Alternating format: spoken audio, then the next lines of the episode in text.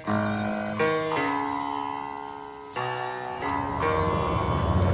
the right club. Be the right club today. Johnny, that's better than most. How about him? That is better than most. Better than most.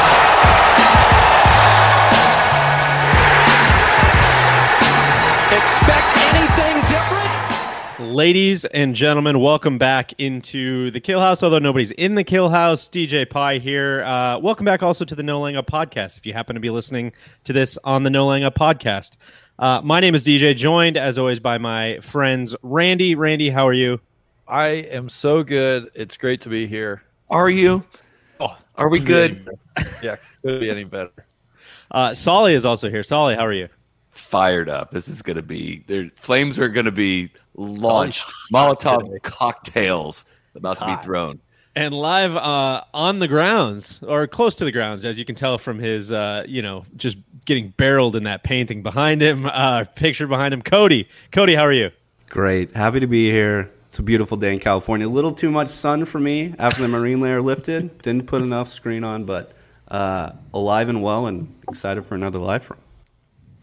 You can count. I'm going to ask everyone. You can go ahead and count the commercial interruptions in this show because there's going to be two, and this is the first one, and we're going to cover commercial interruptions uh, in great detail here. No laying up is of course brought to you by Precision Pro Golf. They've launched their Father's Day sale. You can add the NX9 slope to your golf bag right now for twenty five dollars, and they just let me in on a big, a little secret. I don't know if you guys are aware of this yet. You don't have to be a father to purchase one for yourself. So.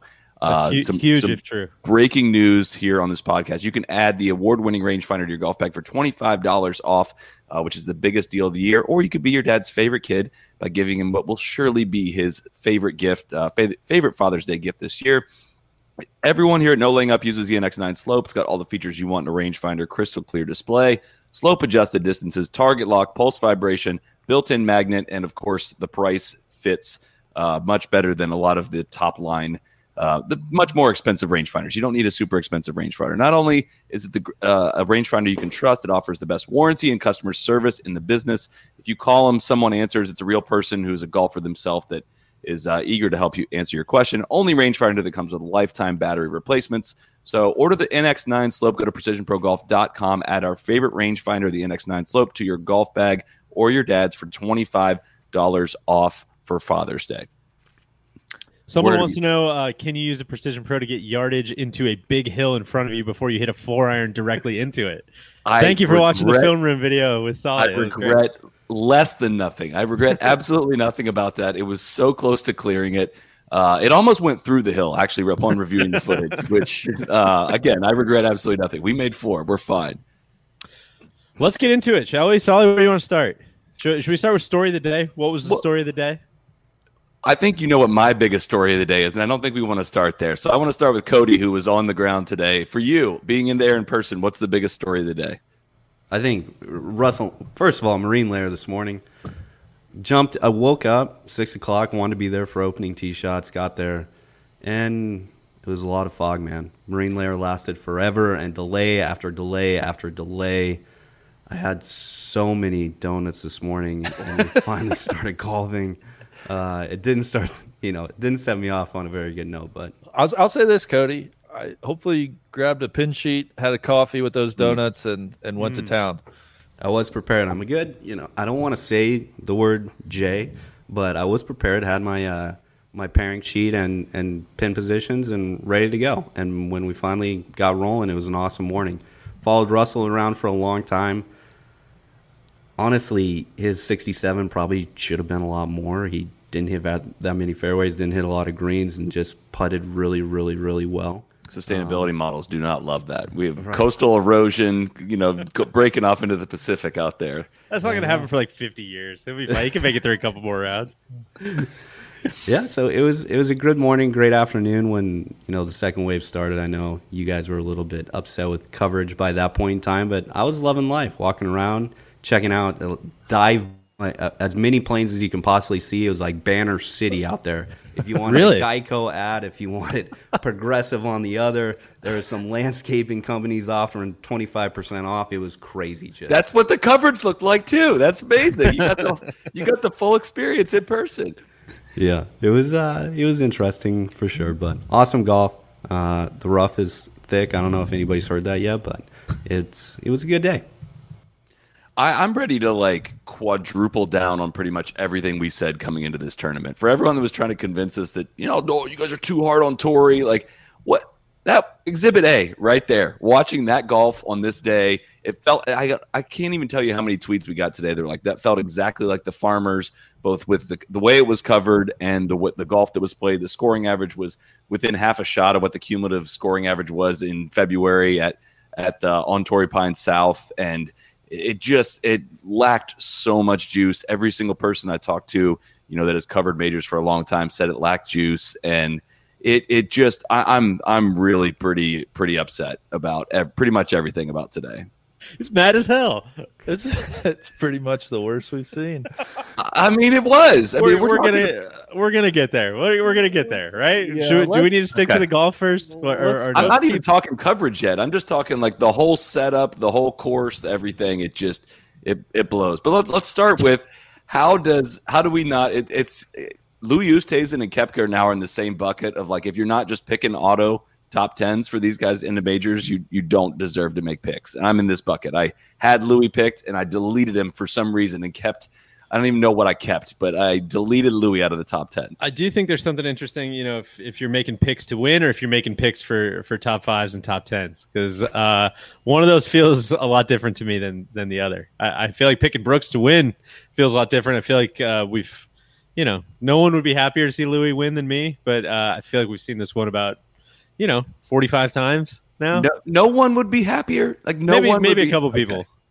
Okay. but you know, I don't. We've seen this before, right? Like, I, I agree. He, they're those are the two guys that seem to elevate their games more than anybody when the the lights are brightest. But uh, it's just funny to me how uh, good one of them is at getting the job done, and how bad one of them is at getting the job done. It's it's been a couple years for Brooks. I mean, uh, we've Well, we've talked about this. injuries. He's had all. He's had all kind. I, I'm not. That's unfair to Brooks. I'm just saying it's been it's been two years since the collapse at Bethpage that he managed to hold on and got punched in the face a little and hasn't won one since then. I think that's worth noting. Yet at the same time, here he is again, the dude, the one dude that elevates his game for major championships. This is rinse and repeat from Kiawah of just like no form coming in, misses the cut. Uh, one of the worst fields, uh, worst PGA Tour fields that we've seen last week at Congaree, and comes in and shoots. I, I'm I mean, I know he's not literally in the lead, but I think I think Brooks and Rahm are your leaders right now. If you're looking at that leaderboard of, of highest probability to win this thing, he came out and did exactly what he needed to do. And we'll get to Rahm in a second, but Koepka is the biggest story of the day as far as performance on the golf course for me. Randy, what's your what's your biggest story of the day? Um, I think one guy we haven't mentioned, I saw a lot of him. I was locked into his feature group is Xander. He looked totally in control for most of the day. Um, hit the crap out of the ball. I think being right there, two under, um, you know, he kind of falls in that he- he's got to he's got to prove it to me that he can get the job done in this situation. But I he he looked very very good today. Um, and then the only other guy I want to shout out is he, he keeps popping up on these first pages of majors is Hideki. You know, has has any Masters champion been less? I don't want to say respected, but you know, it's it's almost like yeah, he We're won the Masters, but Yeah. but we're not treating him like a Masters champion this year. I Um, think I think the Masters win came with little form leading up to it. Like it snuck up on us, and he hasn't really done much since the Masters win. So we went right back to forgetting him. Um, probably not. You know, if I was to say for better or for worse, probably for worse, uh, because again, it didn't feel like he had you know all cylinders firing today, and he sh- still shoots two under par. Like that, that dude is just a ball striking force. And if putts go in, we see we've seen what happens. So yeah, I, I agree. It's worth noting. I probably would have not even mentioned him today because I'm lazy like that. uh, but other than that, yeah, it just the course is it, it's a bad. You want to do Torrey now, DJ? Do we have permission to do Torrey now? Sure. Listen, guys, I, I'm trying to hold back. I'm trying to hold back the negativity as much as possible. But like, Why? I'm o- I'm overrun. No, you're I- you're right. It just sucks that that uh, that this the two stories of the day kind of become how. And I'm not arguing with any of this. I mean, I, I watched it for the whole day, but it does suck when you the, the U.S. Open like arguably maybe my favorite tournament of the year. I Yes. fucking love the U.S. Open. I love love love love it. Today was so miserable.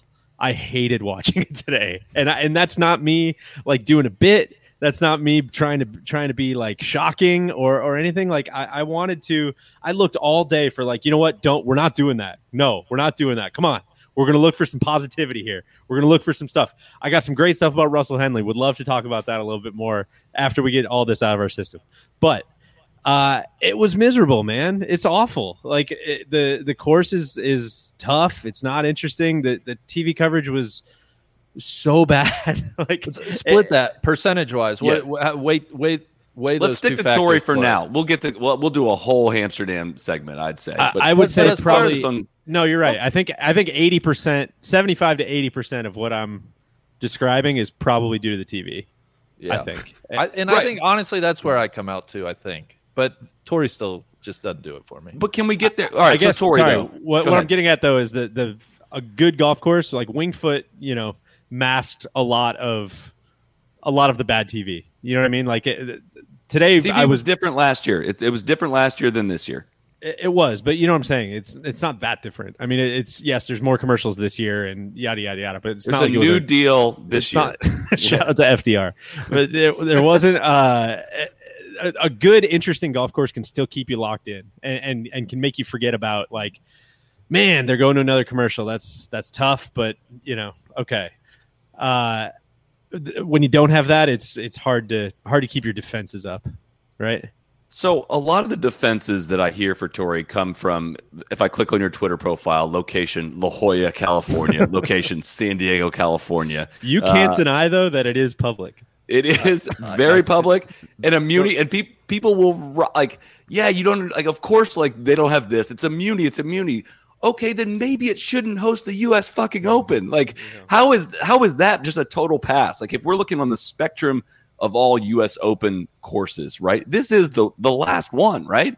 So why would you give it a pass? Why would you like try to find like all the great things about it or try to pretend like it's not horrible? Like the USGA is in charge of finding the golf courses to go to and setting them up, right? So I hear people saying like you can't fault the setup, like it's just the golf course. The USGA chose the golf course, Yeah. and they also choose the the partner that televises this thing. And whatever the hell we watched today was like not the tournament that I love. I mean, I I'm with you, Deej. Like Say it, Solly. Not my I- U.S. Open. not my US Open. U.S. Open. I enjoy tuning in and watching a great challenge and a tournament that means a ton. And it, you can't do that on a golf course we just saw a few months ago that's playing way too similar to what we just saw a few months ago. It moved like one tee box. The rough's a little thicker. It's maybe a little bit firmer. And there's no, like, there's just no interesting shots with it. There's no path to getting there. And then throw in, like, it's like the worst presentation I've ever seen of a major championship. And yeah, it's a tough day of viewing. So yeah, I'm not in the best of moods tonight. So I, I think so. Yeah. I, You so yeah.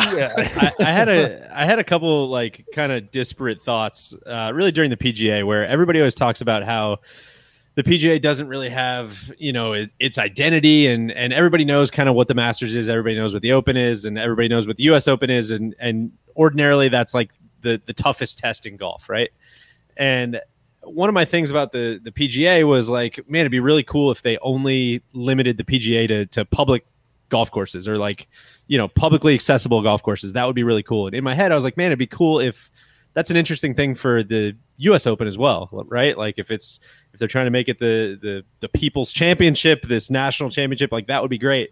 But i was like you know what? Honestly though like i think the identity of the us open is more about going to the best test of golf and the most proper I, I mean test is kind of a lame word but i think that's the one right? Like the the best examination of all these different parts of golf. And if you're going to do that, then you do have to, of course, go to Wingfoot and Shinnecock and and all those types of places.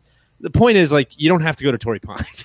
No, if no one's your- making you do this. if that's your recipe, if if your recipe is like we are going to th- this is going to be such an examination of these guys, it's like go to you know get a get a little better test. We do this examination. We do it at the farmers Yeah. every year. And the examination is long holes, thick rough, narrow fairways, hit it really far. We don't care about strategy. Do this execution test that also isn't really that much of an execution test because you can hit it in the rough and not pay that much of a price for it. So, like, what what are we trying to identify with this? Like the longest player, the best of the longest players? That's pretty much what this modern US Open is. It's like it's not testing your ability to think your way around a golf course very much. There's a couple interesting pins, a couple shots that like, all right, I'd rather be left rough than right rough here, but it's not a comprehensive test at all. And like this is what the championship is supposed to be about. That just that's so frustrating. Cody, how firm was it out there today? Because I will push back a little bit on just reading some players and hearing some interviews and stuff. It does sound like it's a lot firmer than it is in January. Yeah, I mean the ball's definitely rolling. I wouldn't say that it's any other U.S. Open venue that we've had in the past, but it's definitely a lot firmer than it would be here for the farmers. Yeah. And you see that massive first bounces on greens. I think the greens they rolled really good. They were not extremely fast by any means. Uh, you saw a couple good putts made, uh, but they're consistent across it. I don't. The rough out here is crazy to me. I love how they- they hype up the three different types of grass and everything else like that. But when you're standing in it, yeah, it's super thick, but in some spots it's just extremely patchy. So if you get, you know, an unlucky bounce where it rolls an extra inch into kikuyu versus some overseeded rye patch, there's just no consistency in it. And I understand, like, don't hit Which it I think in is kind of a, a positive, actually. Right. I think the, That- that's I think what Pinehurst is like. Yeah. Yeah. Yeah. I, I, I don't disagree with that. It just, I think it'd be more interesting if it wasn't 26 yard wide fairways leading into like, yeah, yeah, foot off and you might get a terrible lie. Like that, that just doesn't, I don't know. That's not matching up for me. The thickest rough On on, the the, golf course golf is course. around the greens. Yeah. Yeah. And that's Which I dull. think- I mean, it's super dull. Another thing, like uh, I I understand we're not going to Amsterdam, but TV when when cameras are that high elevated and it flattens everything out, it doesn't show you like how good of a shot it actually is. Then, case Yeah. in point, Rory's chip on uh, 16 or 17. I mean, she he was down way at the bottom of this slope. They have the overhead camera, and then thank God they gave a replay of it coming back, and you see like you can barely see the top of his head. Phenomenal little flop shot that he hit. Hmm. That's that's not. But the, the one hole that seems to have what I would enjoy around the greens is number seven, like to the left of number seven, and that's a new development. It's a shaved bank. Balls run away from that. Louis Oosthuizen pulled putter from over there. The announcers were shocked, completely shocked by that, and that is where I'm like, that's interesting. Like some, a lot of dudes have been chipping it from over there. Koepka had trouble getting up and down from over there, and Louis Oosthuizen's pulling out putter and and putting it to a foot. Like that is in that is there, there's little tidbits that Torrey's gotten a little bit better. 17 has gotten better over the years where they put that new tee in and kind of brought in the Barranca down that left side. There's a, a couple other things that have made Tori better. It's just like you're kind of putting lipstick on a pig. And one thing I, I do want to point out, I know we've said this 600 times, but it has nothing to do with like uh, all the all the public golf aspects of this are are massive positives, right? There are plenty of private golf courses that suck as well. Yes. there, there's Medinah feels a lot like Torrey Pines. Firestone feels a lot like Torrey Pines. Congressional. Bellerive, uh, congressional. Like, there, trust me, this isn't. It's not. You know, we're not picking on this because of No. uh, the the Muni aspect of it. That's a massive. It's kind of the only thing it has going for it. I was going to say if if Torrey weren't Yeah. as public as it is, it would be like just an ultimate disgrace. yeah. Yes. it's it's yeah. That, that's It just it, it stinks. I think people thought, you know, from the beginning of the year, really since they announced Torrey, I, you know, we've kind of been joking that, you know, ah, it's not a real US Open or just bemoaning that it's kind of going to suck and you know, I guess it was a little bit, but there's a ton of truth in that and it just stunk to I I'm I'm with you DJ in that I think the coverage I would weigh it more than the venue for me today, but it just was not a great day of golf. Um, and, and that's just that's a shame because you know these major tournaments you get like 16 rounds a year that are truly like let's lock in and watch golf all day, and it just you know to waste one of them is a shame. Can I uh can I can we take a quick break before we get into uh talking about breaks? Sure. Or maybe we can talk a little bit more golf. You, you tell me what's next as I get- as I tell you about I don't want to skip over. I don't want to skip over our leader. right? Okay, we'll get to our leader then. I, I don't but, want at, to. Oh, go ahead. but at Cooper Tire, their purpose says that everyone deserves to travel through life's journeys with confidence. That means everyone. That's why they are a proud partner with the John Shippen National Invitational to help these exceptional young men and women approach their road ahead with confidence. John Shippen Jr. was the first American born golf professional and also the country's first black golf professional. And this event will feature the top men's and women's amateur and professional black golfers June 27th and June 28th at the Detroit Golf Club in a 36 hole competition. The winner of the men's division will receive an exemption into the PGA Tour's Rocket Mortgage Classic, which is July 1st through July 4th.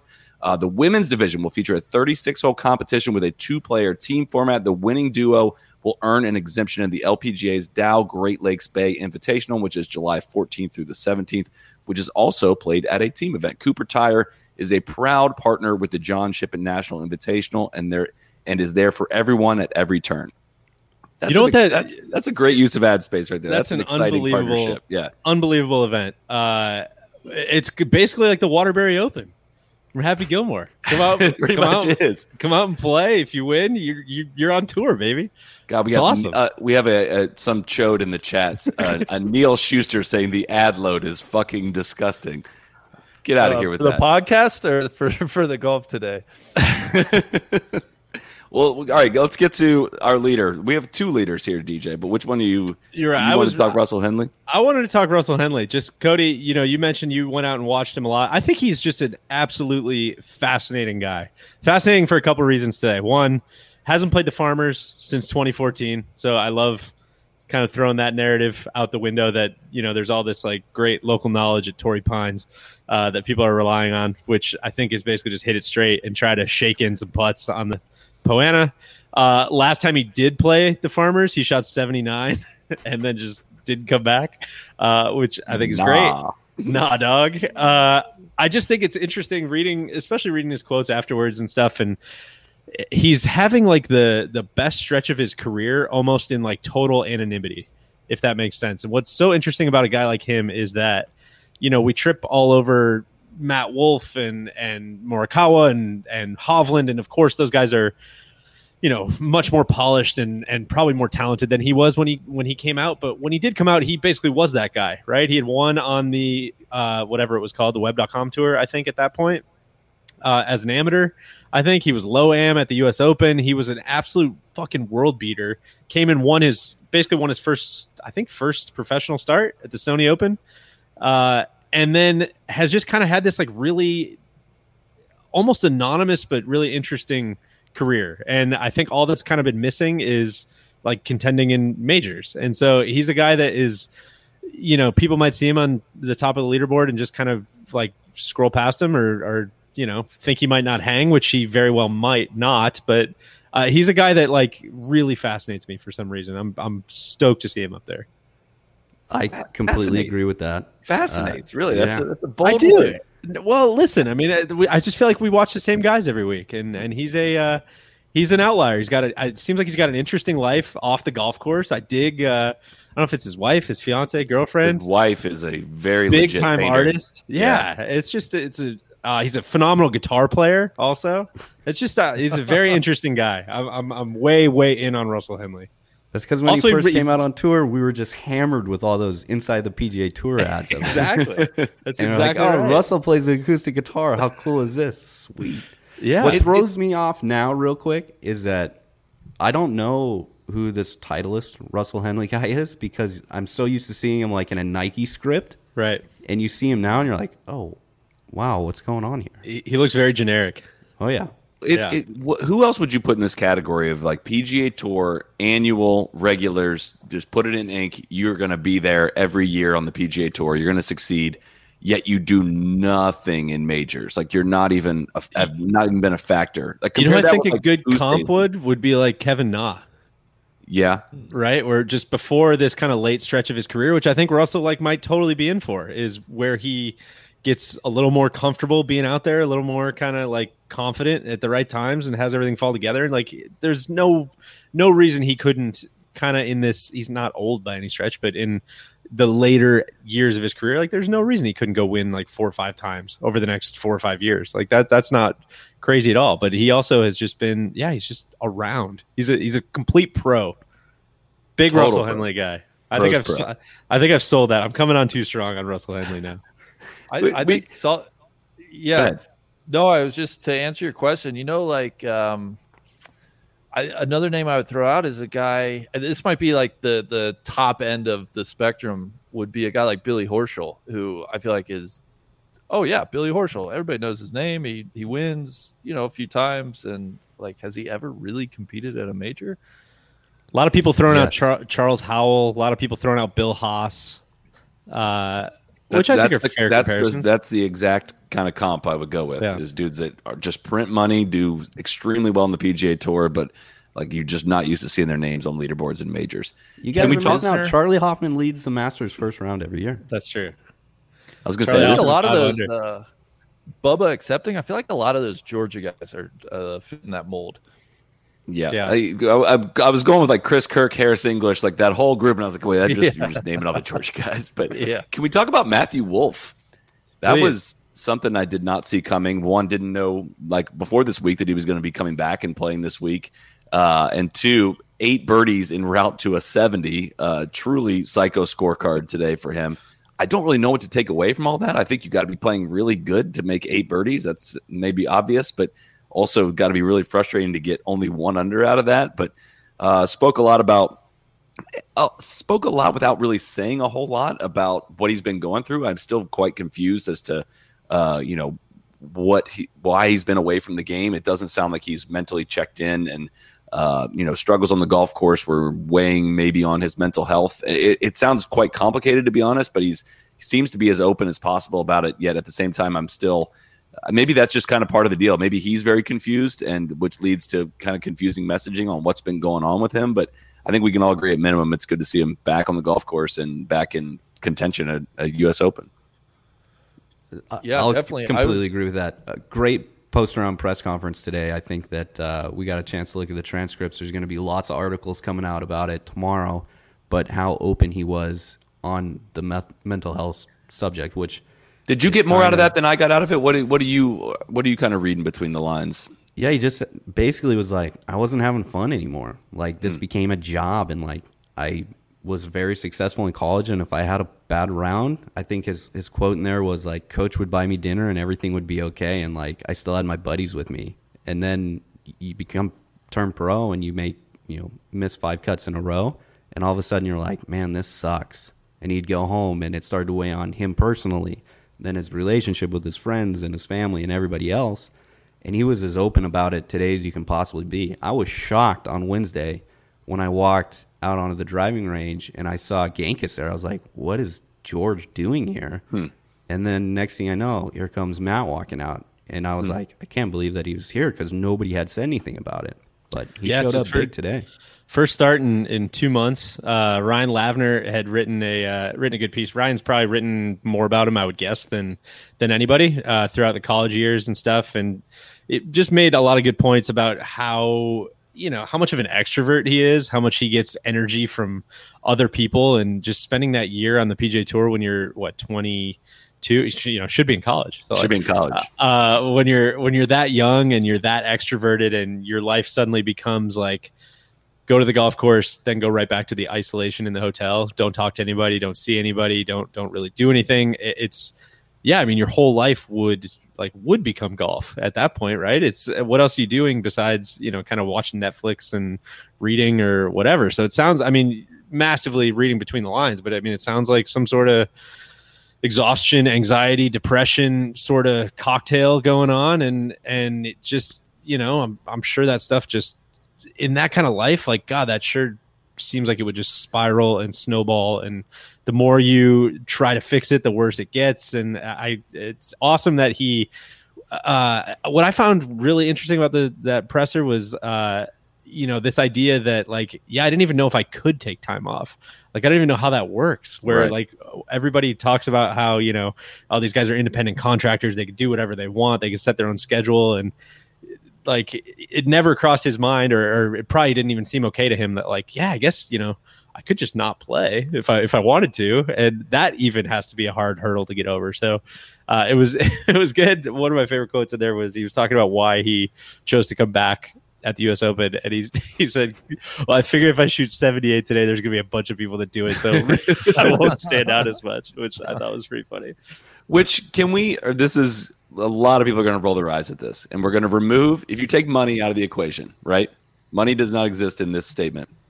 Matt's got a lot of money already, probably set for life if he wanted to be. Blah blah I blah. know. I don't know why he's so fucking sad. What's the big deal? Take that out of the question. Just kidding. take and also not it, at a certain point, even early in a pro golfer's life in a competitive golfer's life, the value in playing amazing golf courses diminishes. It just does. Like you don't appreciate, you know, going and play when you go when you can play Augusta. Like you're not going to appreciate every single round you play at a great golf course. Take those things out. Pro golf, being a pro golfer, kind of sucks. Like right. on the road so much, alone time so much, even like when the non-COVID times, like you're just like that. There was a picture going around of Viktor Hovland just carrying his bag solo up to the hotel at Yeah. Kiawah. Like that's what so much of pro golf looks like. It is you know everyone's thinking you're flying with your whole team in private jets all the time, and everyone's laughing and drinking champagne and doing all that. Like not a lot of that stuff that goes into it is not that fun. The practice rounds like not that fun. Like does it look really fun when you see them walking inside the ropes and people are cheering you on as you're playing? Sure, but like that comes with like 98% of suck of stuff that is not fun stuff to do. I know that probably sounds ridiculous to a lot of people, but like I, I seeing more and more of it, I'm kind of like ah, God, yeah, like I, I, I like I would like to make that much money, but like this whole lifestyle for a long, long period of time, you got to be a you got to be a separate breed. You got to be a special breed. You got to be Mark Calcavecchia, who's played a thousand of these things and loves it and can't wait to get back out there. That is not for everyone. Anthony Kim proved that, and like Wolff is kind of, I think, getting a taste of that. Like this is not this whole thing is not for everyone. Well, especially think of the idea of what he had gone through the couple years before that, right? Where he is the kid, right? Every single person is just telling you how awesome it is. Oh my God, you're going to do so many big things. This is going to be unbelievable. Like that had to be so fun. He's playing all these events for the first time. He's contending in majors. And then all of a sudden, like you're, you start to play poorly. You're completely isolated. Like, God, it, it would just be this. I would almost picture like it has to be this massive, just like sugar crash, right? Like this just awful. That's a com- great sugar crash. Yeah. awful just like come down from uh what had to be like the most exciting couple years of his life and so uh yeah i mean all that is like of course we're we're psychoanalyzing someone we've barely spent any time with but it's uh But I- mental health no- also doesn't like make sense to people that aren't going through it, right? Of course. Like, uh, you know, Yeah, I- exactly. I've had people in my life that have gone through like depression and things like that, and it doesn't make sense to the outside. It only makes sense to the person going through it. So that's that's my uh, dose of perspective for the day. no to your we- point it's, before we round this out too, he made a very clear point too. He's like, there's millions and millions and millions of people who would love to be in the situation that I am, so do not feel sorry for me. This is just I'm answering your question. This is how I feel. Yep. And this is how you're taking it. What And was on- wild about that presser was how much he had brought up the fans where he just kept saying like god i was so bummed that like i couldn't play in front of the fans i couldn't play in front of the fans like i wanted to be out there for the fans blah blah blah and like that kind of external pressure has to even make it more like you know imagine not wanting to be out there and and just you know basically only playing because you think other people want you to play is Right. Uh, that's a tough spot to be as as well So It's it's it's really interesting too. Just to add on here, um, how many guys probably suffer silently this this same exact totally feeling, right? And um, look at uh, uh, Chris Kirk, like that Yeah. podcast. where he was just talking about anxiety he had and how you know the only way he could deal with the anxiety was to drink, and like that's what led him to being an alcoholic. And he wasn't telling a lot of people or anyone about that. No one knew that was going on.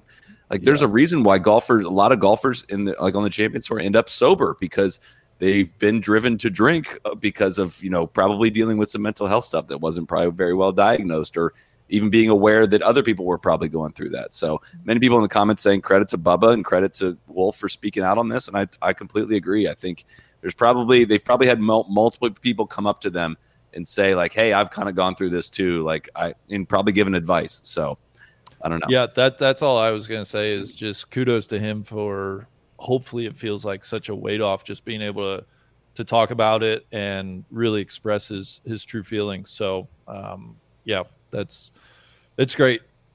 which glad is he's kind of the glad norm he's back professional sports right now too. This is not just one off for for the Of PGA course. Tour. Yeah, I mean, of if you look at what's going on at, at tennis, it's Yeah. it's crazy. And I will say, you know, we joke a lot about Bubba, but really he is kind of the guy that the the sturdy, you know, the veteran that's there to pick these guys up and help them and, and kudos for that. And I think, you know, you guys know my background and when we talk about mental health and everything else like that, and it's something that I deal with com- completely different. It's not because I'm playing golf, but from past military experiences. And unless you have buddies around to pick you up and you're able to talk to you about it, you're not going to do it just because of the stigma that's attached to it. So I hope he's back. I hope he has an awesome round tomorrow, finishes his tournament out strong because, man, it was really, really fun to watch today. It was a roller coaster. Uh, it hopefully was. he steadies it a little bit, but I'm excited to have Matt Wolff back. He should still be in college. Um, want to give a shout out to the Bullet. Uh, what do you finish? at? Fucking One- bullet, even I I think. believe. Even, Yeah, okay. absolutely loving life. first time in California, first U.S. Open, uh, fresh off a win on the European Tour, shot even par round today. That was a good, good round of golf. A lot of people, a lot of good names at even par or better. Which sneaky, Dustin Johnson shot even, which kind of felt like he was. That was a very, very quiet uh, even par round for him. Um, Uh, uh, did we kind of skip past Brooks a little quickly? I have one one bullet. go ahead. Bullet came off the 17th green, walked to the 18th tee box. I was so excited because I was trying to get caught up to him. He rounds the corner and I was like, "Bullet, let's go!" Like right in his face, and he looked at me like, "What? What are you doing?" Like, Do I know you? glazed over, had no clue, and he just turned to his caddy and he's like, "What the fuck?" Oh man, just kept it moving. Fucking Americans, Yeah, man. he's like, has, n- has no clue. He's like, people here should know who I am, but quite a few uh, bullet supporters out there. It was great to see. God, that's good stuff. I, I, the bullet's gonna be an absolute folk hero. What, what's the, Yeah. What's the people? What's the people find out his story? I know we're we're doing our part, but the more people need to know. Do, is it is it time for for Amsterdam before we get too deep in in the lead? I think on a s- on a day as special as this one, it might be it might be time for Amsterdam. I just have one question before we Okay. get there. Who is going to be the low Molinari this weekend? Mm. God, that's a good question, Cody. You just you just gave me a lot of energy. I'm gonna go with Francesco. I'm gonna go out on a limb and say Francesco. Eduardo's been vibing, man. Haven't you I'll- watched I'll- him on the Canary Islands? Everything. Yeah, I'll go with I'll go with uh, Eduardo. Sure, that sounds great. I'm, count me on Eduardo. I mean, too. Eduardo's you know he's a, he's a he's a complete uh, USGA championship monster. You know, he's a US AM winner. He, he totally gets how these things go. Francesco won zero USAMs. No four balls, no juniors, no, none of that stuff. You guys are bad guys. Only thing I want to say on Brooks, sorry, was I thought he had some interesting quotes as well. One, of course, uh, reiterating and pointing out that he watched none of the U.S. Open at Winged Foot. I thought was a great, uh, just just a good. Who, who won that, by the way? Uh, just a good twist of the knife. Like, no, I didn't. Wa- I was rehabbing. I didn't. I didn't watch any of it, which is not even different than what I usually do. I usually don't ever watch any golf, anyways. So that was interesting. Uh, two, just something that stuck out for me. Like, it, I think it, ends up sounding like a cliche because it sounds so simple and and kind of boring. But I think what he he might be the best U.S. Open player because he is so incredibly patient and so incredibly like uh I don't know if it's process driven or whatever, but he had a quote like it's so basic, but he just said it quote, it's pretty simple, a lot simpler than a lot of guys make it. And it, was just this idea of like when you watch him play, it's it's never flashy, it's never like going at every flag stick. It's just he's literally just like not making mistakes and outlasting everybody. Like he doesn't try to do too much. He he's the definition of like completely keeping it in front of him. And that kind of clicked for me today with the like of course when things started to get a little rocky, like he made a bunch of really good par savers, but it's just it's always feels boring to watch him because he's never he's never doing anything crazy flashy, right? Like he just he's perfect for these because he hits it to 20 feet a bunch and two putts a bunch. You know, and like You never see he's him. He's gonna be right there. you never see him make like, oh, that was dumb. Like, why Exactly. did you do that? He Exactly. never makes like a horrible mental mistake. Like, he will make a lot of physical mistakes. He will hit some errant tee shots, but it- almost always with his iron approaches, it makes a lot of sense where he leaves it. Whereas, I, I, I think I don't, I don't personally root like for the human Brooks, but I, I like when he's involved. I, I, I find myself wanting him to make putts when he's standing over a putt. I think golf's more interesting when he's in it. And I don't get the same feelings that I get when I'm watching Rory, which so many times with Rory, it's like, how the fuck did you hit it there? Like, what are you doing hitting that wedge there? And I never get that feeling with Brooks. He feels in control, exactly Yeah. what you said. And that's that's interesting because he doesn't come off as a super cerebral golfer. Like he doesn't seem like he thinks his way around a course. Uh, but I think there's a, a lot more going on with that in terms of a game plan and, and just keeping things simple, though. He seems like he's doing the center of the greens challenge out there, basically. That's not uh, that's not off. but like there was that quote, I, I forget who. Uh, I, I guess it must have been the TV interview um, when they asked him, like, you know, when did this U.S. Open stuff really click for you? He's like, yeah, probably like the first one when it became like pretty obvious, like just don't try to do too much. And I don't know, whatever for whatever reason, that really like hit me today. Where uh, it's like, man, no, he. I think he's telling us everything we want to know. Like, it's going to be really boring because it's just not going to be a lot of mistakes. Do you But think that? something's off with hitting 73, Justin Raced at 73% of your greens in US Opens and all the other events combined 67%. Like that is Yeah. messed up. That's is messed wild. up. You're doing something weird here. Like something's not, something's Well, not right I think with it's a different It style of golf, focus. though. Yeah, Yeah. it might just be, Yeah. you know, a, a different level of focus and and being locked in. Like I think if he did play like this at, at normal tour events, like he'd get boat raced, right? Like you have, it's a totally different thing where it it, it does it's it's uh, we joke about this a lot, but I mean it it is kind of a different game where it's the PJ Tour. A lot of weeks, not all weeks, of course. There's a lot of you know very proper golf courses, but it does become kind of like. You know, it's pillow soft. You better hit it really fucking close to the hole, man. You Yeah. better be, you better make 30 birdies this week, otherwise you you have no chance. And that's just like not it's not his game Yeah. or it's not where he shines the best, I should say. That talks fair. a lot about their their process too, as as Brooks is kind of, as you said, his first major. Yes, I realized it. I think if you see like Brooks and DJ, like obviously extremely high golf IQs, and DJ always got kind of told that that he's the guy that's kind of the dummy, which I don't think was the case at all because he's so freaking smart on the golf course. But they're kind of like morphing morphing into the same person, and I'm always curious on how much Claude had to do with that because their processes and how they handle themselves on the course is almost exactly the same. Yeah. Yeah, that's interesting. Hmm.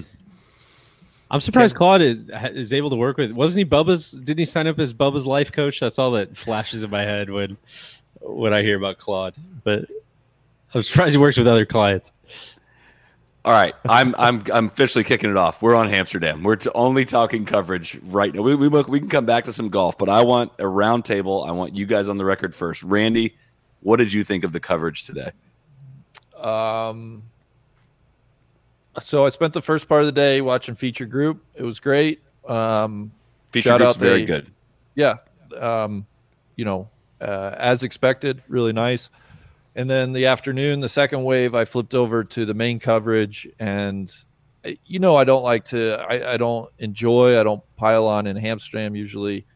It, it to me, it seemed like a lot of commercials and just didn't have the U.S. Open presence to it. Um, you know, like the easiest comparison I can make is the U.S. Women's Open was virtually commercial free. Shout out Rolex. And today felt like it, they were going to commercial every, you know, six seven minutes. Um, how many how many commercials uh, from 2:17 p.m. until the end of the coverage? How many times do you think they went to commercial? Just to, just a guess.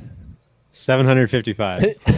I'll, I'll, I'll take. Uh, give me four hundred and sixty-three. God damn it! Come on, guys. Cody, how many times did they go to commercial in the last eight hours? Did you count them up? Uh, I watched all of five minutes of coverage. But, but what would your my estimate be? What's what's a what sounds like a lot in that time frame? 350. You guys are bad people. 70 commercials. How many? How many? They went to 52 commercial breaks from from the point where I start where it got so bad that I was like, God, I think I kind of need something to do this afternoon. I'm going to count it. Like that's where I started, and then they went to commercial 52 times after that happened. like so, this is again. I want to set the scene for what has happened in previous years. Fox took over this contract, spent a ton of money, and got won the U.S. Open, the USGA contract. They presented the U.S. Women's Open commercial free. They did all the U.S. Junior, the USAM, all that stuff almost commercial free if I remember right. The, I know the finales were commercial free. U.S. Open always had commercials, but it was much, much, much lighter. A lot of uninterrupted coverage parts were presented by Rolex. Blah blah blah. Fox signed a bad deal. Let's just let's just get out in front of this, right? They it was a loss leader for them. For them, it was like live sports rights were what you needed to be doing if you want to be a sports network. So they wanted golf. They were fine losing money on it. Then they decide when the pandemic hits, they decide they can get out of this contract and pay what I believe to be 70 cents on the dollar. NBC basically got it for them for 30 cents on the dollar, from what I believe, somewhere around that number, right? They took it over. They saw it as a chance to get out. They're paying a bunch of money to not broadcast the tournament. Bad deal for Fox. But for NBC, what I understood it to be, at least for last year, was they took over the Fox contract. So when we watch Winged Foot, same amount of commercial windows that we saw last year in 2020 that we would have seen on Fox, right? And I didn't, I don't remember seeing any influx. And I have this actually confirmed that the commercial load has increased substantially, and by my estimation, probably doubled. Right. So not only is is NBC paying 30 cents on the dollar for this coverage, they are hitting us with as many commercials as we get during the PGA Tour, which is the most ridiculous broadcasting deal in all of sports, as far as my knowledge, in terms of commercial per what you get out of it, right? So now your event, the USGA's prime event, the US Open, the biggest event, the national championship event, is on par with the worst part of televised golf in the world. Like there's nothing worse in the world for televised golf than a PGA Tour event. And that's what we're getting for the national championship. You can combine that with Torrey and like that this is what you've chosen to present to people as your flagship event. How are we not supposed to be upset? But what you don't understand, Solly, and it's okay. This is a brand new contract. Don't give you- me contracts. No, but what you don't understand is like that's how these players are able to play for so much money. you know? Congratulations. is because of the sponsors. You know, that's the thing is the sponsors they they help foot the bill for to make sure these guys can can have these great lives, which is always my favorite thing because I'm like, yo, I don't give a shit how much you guys play for. Like you guys don't have great lives unless we watch, and that was so fucking unwatchable today that like Randy, to your point, like I, there's no way I can do anything other than than watch the feature groups tomorrow. That, that was truly miserable. It's a disgrace. Yeah, it was it was it was bad. Randy, It's do you have anything to add on that? I just I like the bullet. I'm just loving life right now. uh, uh, what do I have to add? You know what ticks me off in the afternoon? Um, when you put really good groups on feature group cover, and then spend the whole main telecast just showing the feature group, and then like Mm. we'll cut away if somebody makes a 20 foot putt. It's like, oh, this, you know, so and so. It's like, oh god, I bet this is going in. Um, the the the it's it just annoys me. So I don't know. I'm as long as they put Mickelson in feature group tomorrow afternoon, that's where I'll be watching. But like that's like I I'm that's a very personal thing, and of course I can tune in and watch the feature groups, and so many people chime in to say like, oh, well, just DVR and fast forward through everything. It's like, yo, that's not how like ninety eight percent of people take in live sports. It's not supposed to be like this. There's nothing I do in my life that I sacrifice a third of the time just for ads. Like there's nothing I there's no content in the world that's worth that. If this podcast was 18 minutes of commercials out of 60, you would not listen to it. You wouldn't. I would not ex- I would not expect you to. Like that we're getting robbed right in front of our faces and it's so unbelievably frustrating. And like the, the- I've never seen the sentiment so angry of all the coverage stuff we've done over so many years. I've never seen people as angry as they were today. That was the worst day of coverage. Maybe because it was a punch in the face because we weren't expecting so many commercials. Like I'm budgeted when I know when CBS is taking over, I know there's going to be a lot, but I didn't know this was coming, and that was a punch in the face. As, as Neil would say, uh, Houdini punch to this. Yes, just a boom. as hard as I hit that hill with that four iron, that's how I- hard I got punched in the face today. Uh, and it's not. that- we haven't even gotten to like how bad they were at storytelling what was going on. Like But that's and that's where I would give a pass. Is like, dude, you can't do anything when you have that many commercials. You, you can't. It- No. it is constant. Just like th- there's nothing you can do. Like you're you're chasing your tail all day, which is where I, I like.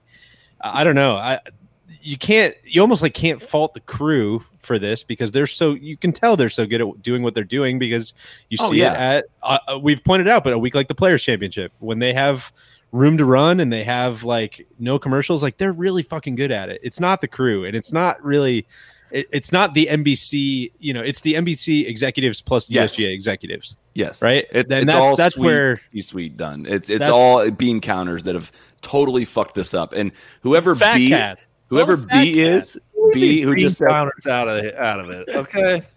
whoever B is on the uh, YouTube comments that just said Solly is just mad because his TV is tiny. Congra- congratulations, you just won a Precision Pro rangefinder. Nice. so DM me and I will send you a Precision Pro rangefinder because that is very funny. that is a that's a really good comment My TV, it's bigger than it looks. I swear, it's the camera angle. He's got the Michael Scott plasma up on the wall. I wanted to uh, just on the subject. One of Anthony DeFelice on Twitter. One of my favorite tweets I saw today. Uh, you can't win the fans over on Thursday, but you can certainly lose them. I thought that was That's Excellent. really good. yeah. like God, Matt. Oh, oh God, and they're going to do the British Open too. It's going to be the same thing.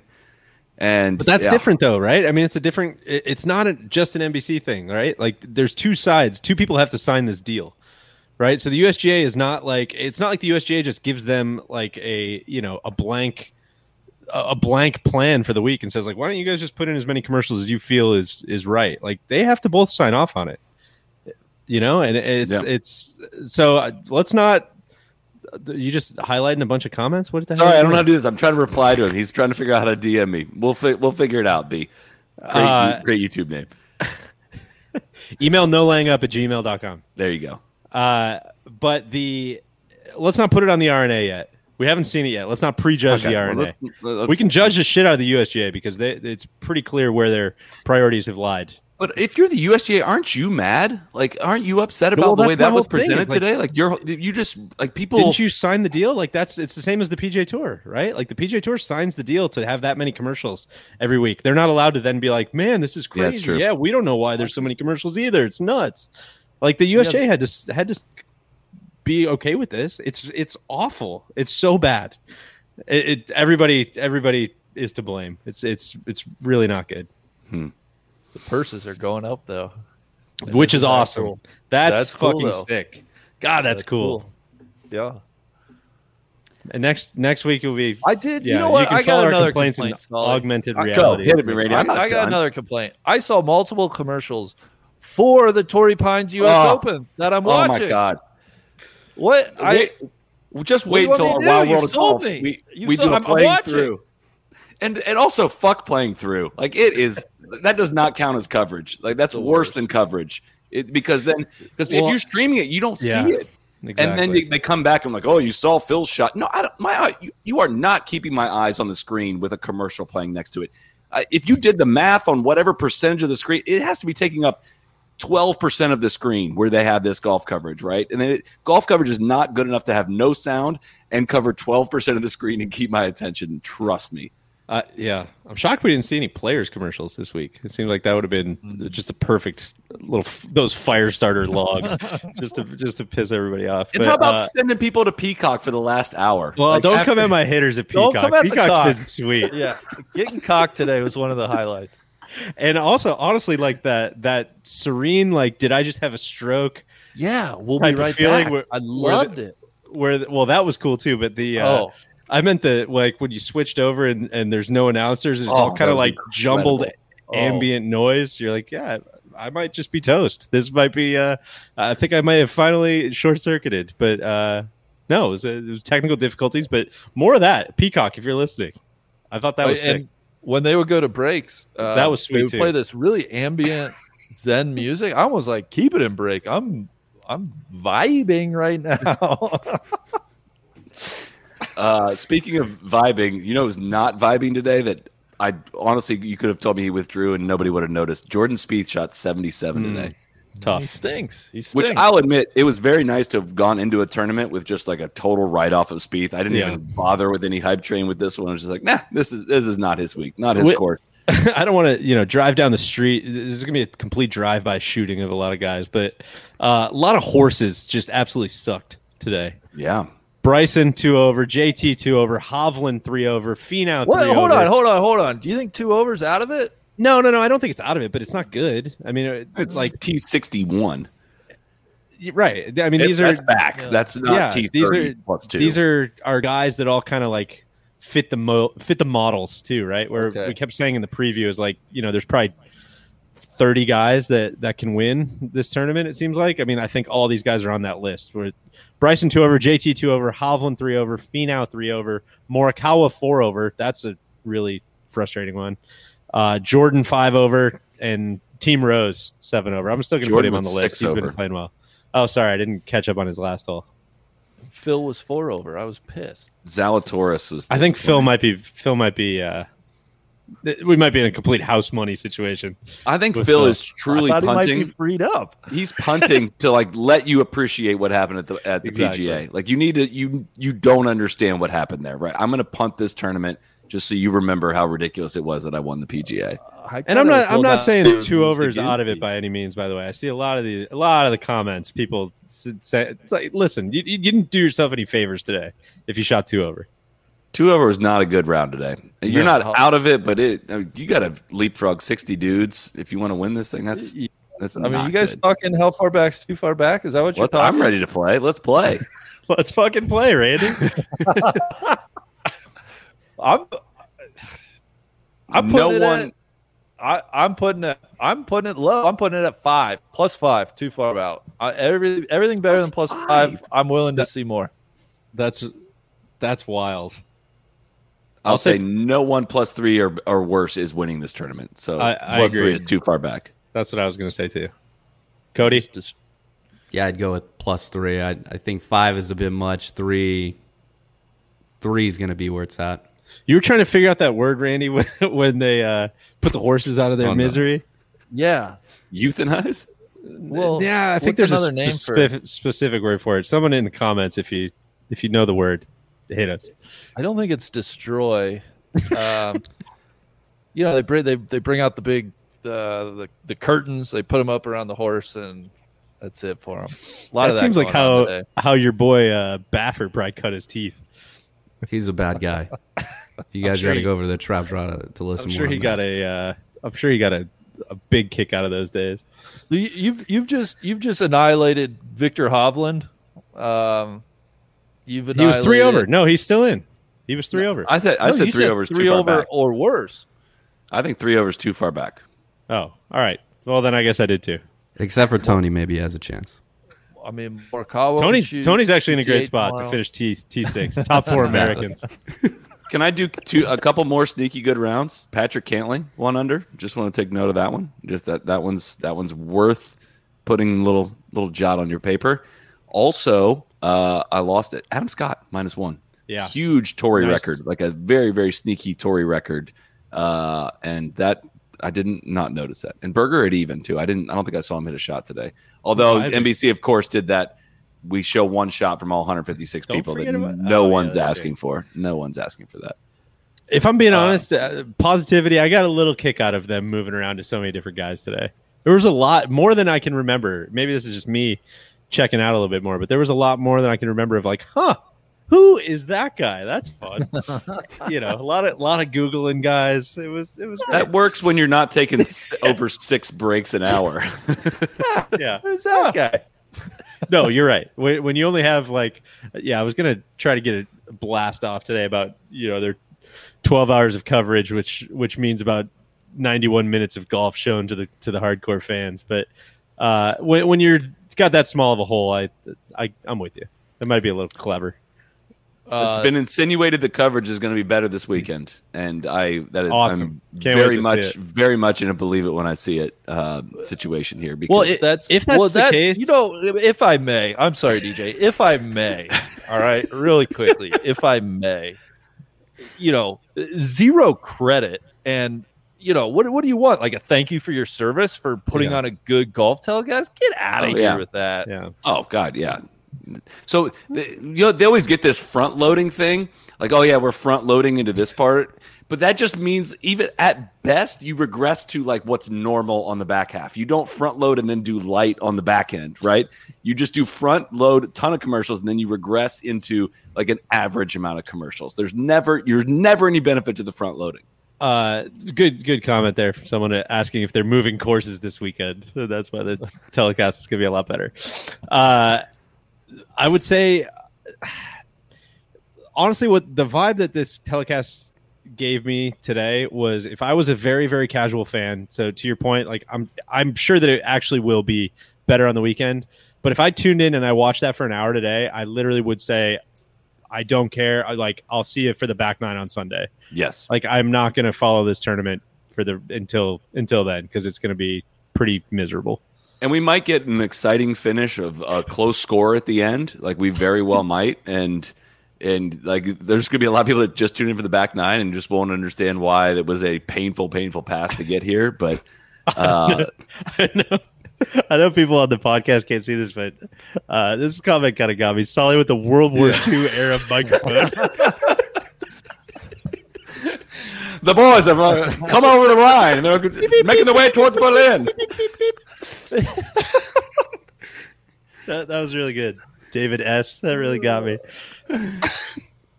Anyways, you were saying- very fun. I do not know what I was saying. I got I got I got a couple shout outs before we get out of here. Uh Hayden Buckley, 69 today. That was Uh, awesome. Nice. Gun to my head for a million dollars. Couldn't have named a thing about him. Korn Ferry uh, Tour player. Yeah, I just learned that. I didn't. I didn't know. that. I just. I just googled it. Actually, I was on a Wikipedia page. I, I saw uh, Hayden Buckley was a, a quarterback. I was like, oh, two sport athlete.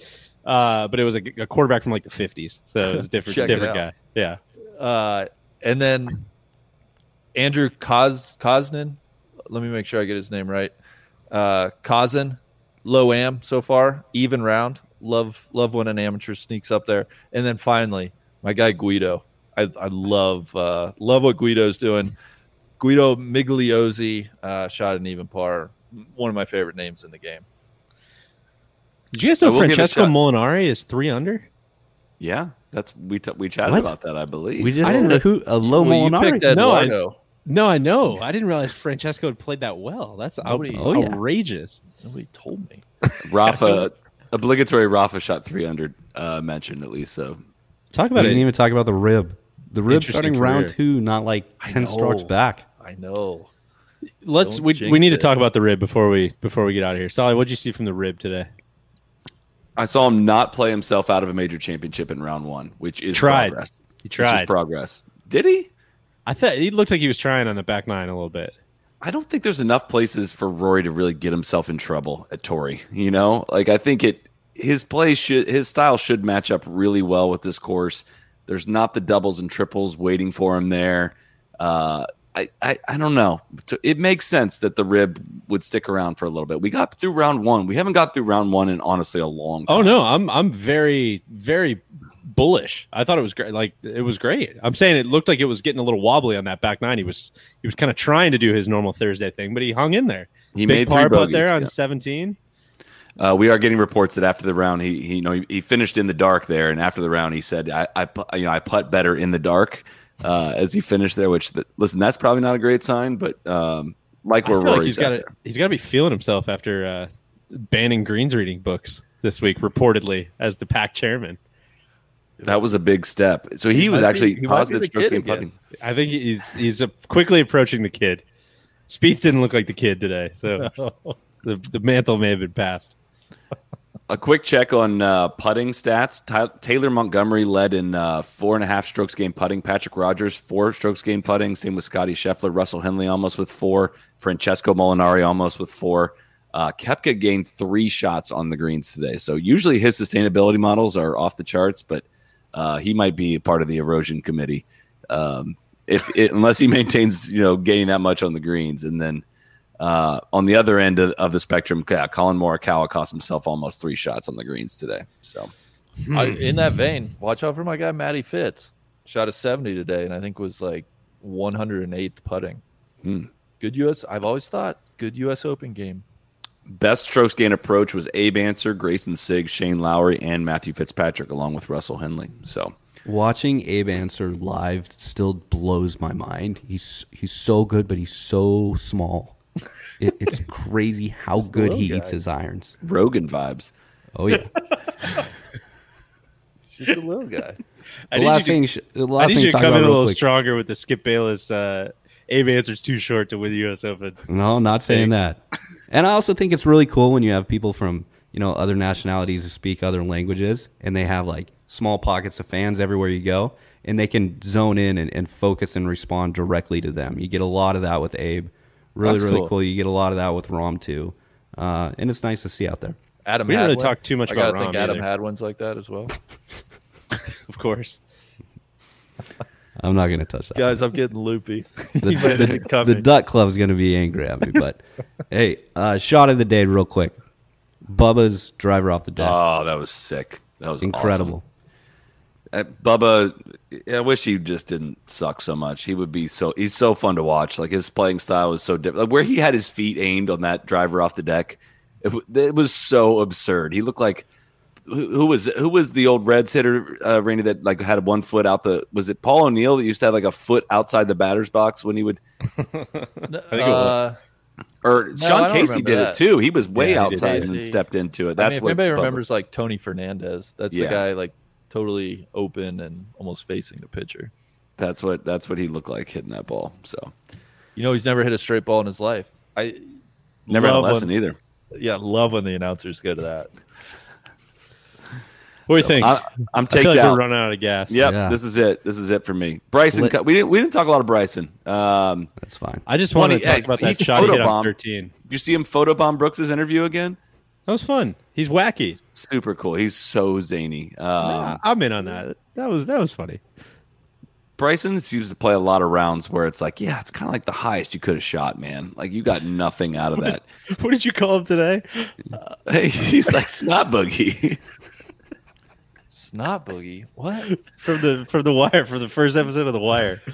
so He, he keeps, he just like keeps getting punched down, but like keeps coming back to like jumping behind Brooks. he keeps robbing the game. Yeah, he keeps like and robbing just the keep game. kicking his ass. And- but he like keeps doing it. Like he knows the punishment's coming, but keeps doing it. Doesn't care. Is like It's the America. punishment has not changed his actions. Like yeah, it's America. We had to let him play. He's like snot boogie. Don't act like you weren't thinking the exact same thing, Randy. Uh, I got to rewatch The Wire. I that's that reference is a little over my head. That's really good. Really, really good. Uh, only thing I had on Bryson was that the shot he hit on the par five was at 13.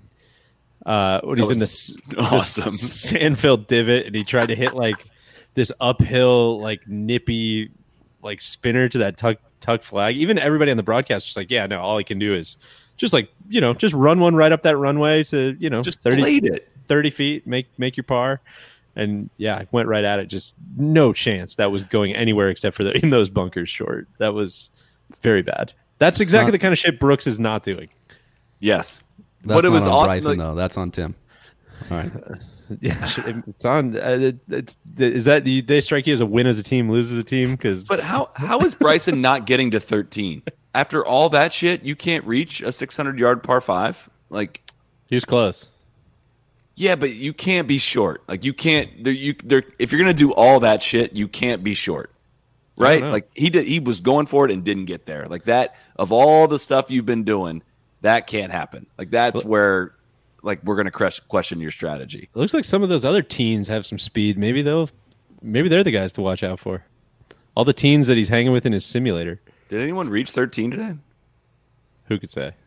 Of course. How are you setting us up for that question? We don't know. fucking know. I don't know if you remember. Cody was there. Maybe he saw somebody reach it. I don't know. I also Here. didn't realize how far, like uphill, 13 green is elevated. It's crazy up there. Oh yeah, plenty of people it reached 13 today. Matthew Wolff reached 13 today. There's a bunch of balls. Xander got over 13 today, and Bryson couldn't get there. Hmm. Hate that. Dude, Bryson or uh, Xander was hitting like 370 consistently. It was amazing. It's running firm out there in the fairways. Oh Shout out to the God. Epic Speed. All right, All right, boys. let's go to bed. Let's, let's stop. All right, uh, boys, that was fun. We'll see you. Uh, we'll see everybody tomorrow. Thanks for tuning in. Thanks for everyone in the live chat. That was especially fun. Yeah. Cheers. Good night. Cheers.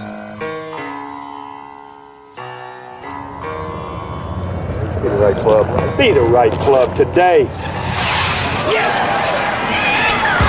Johnny, that's better than most. How about in? That is better than most. Better than most.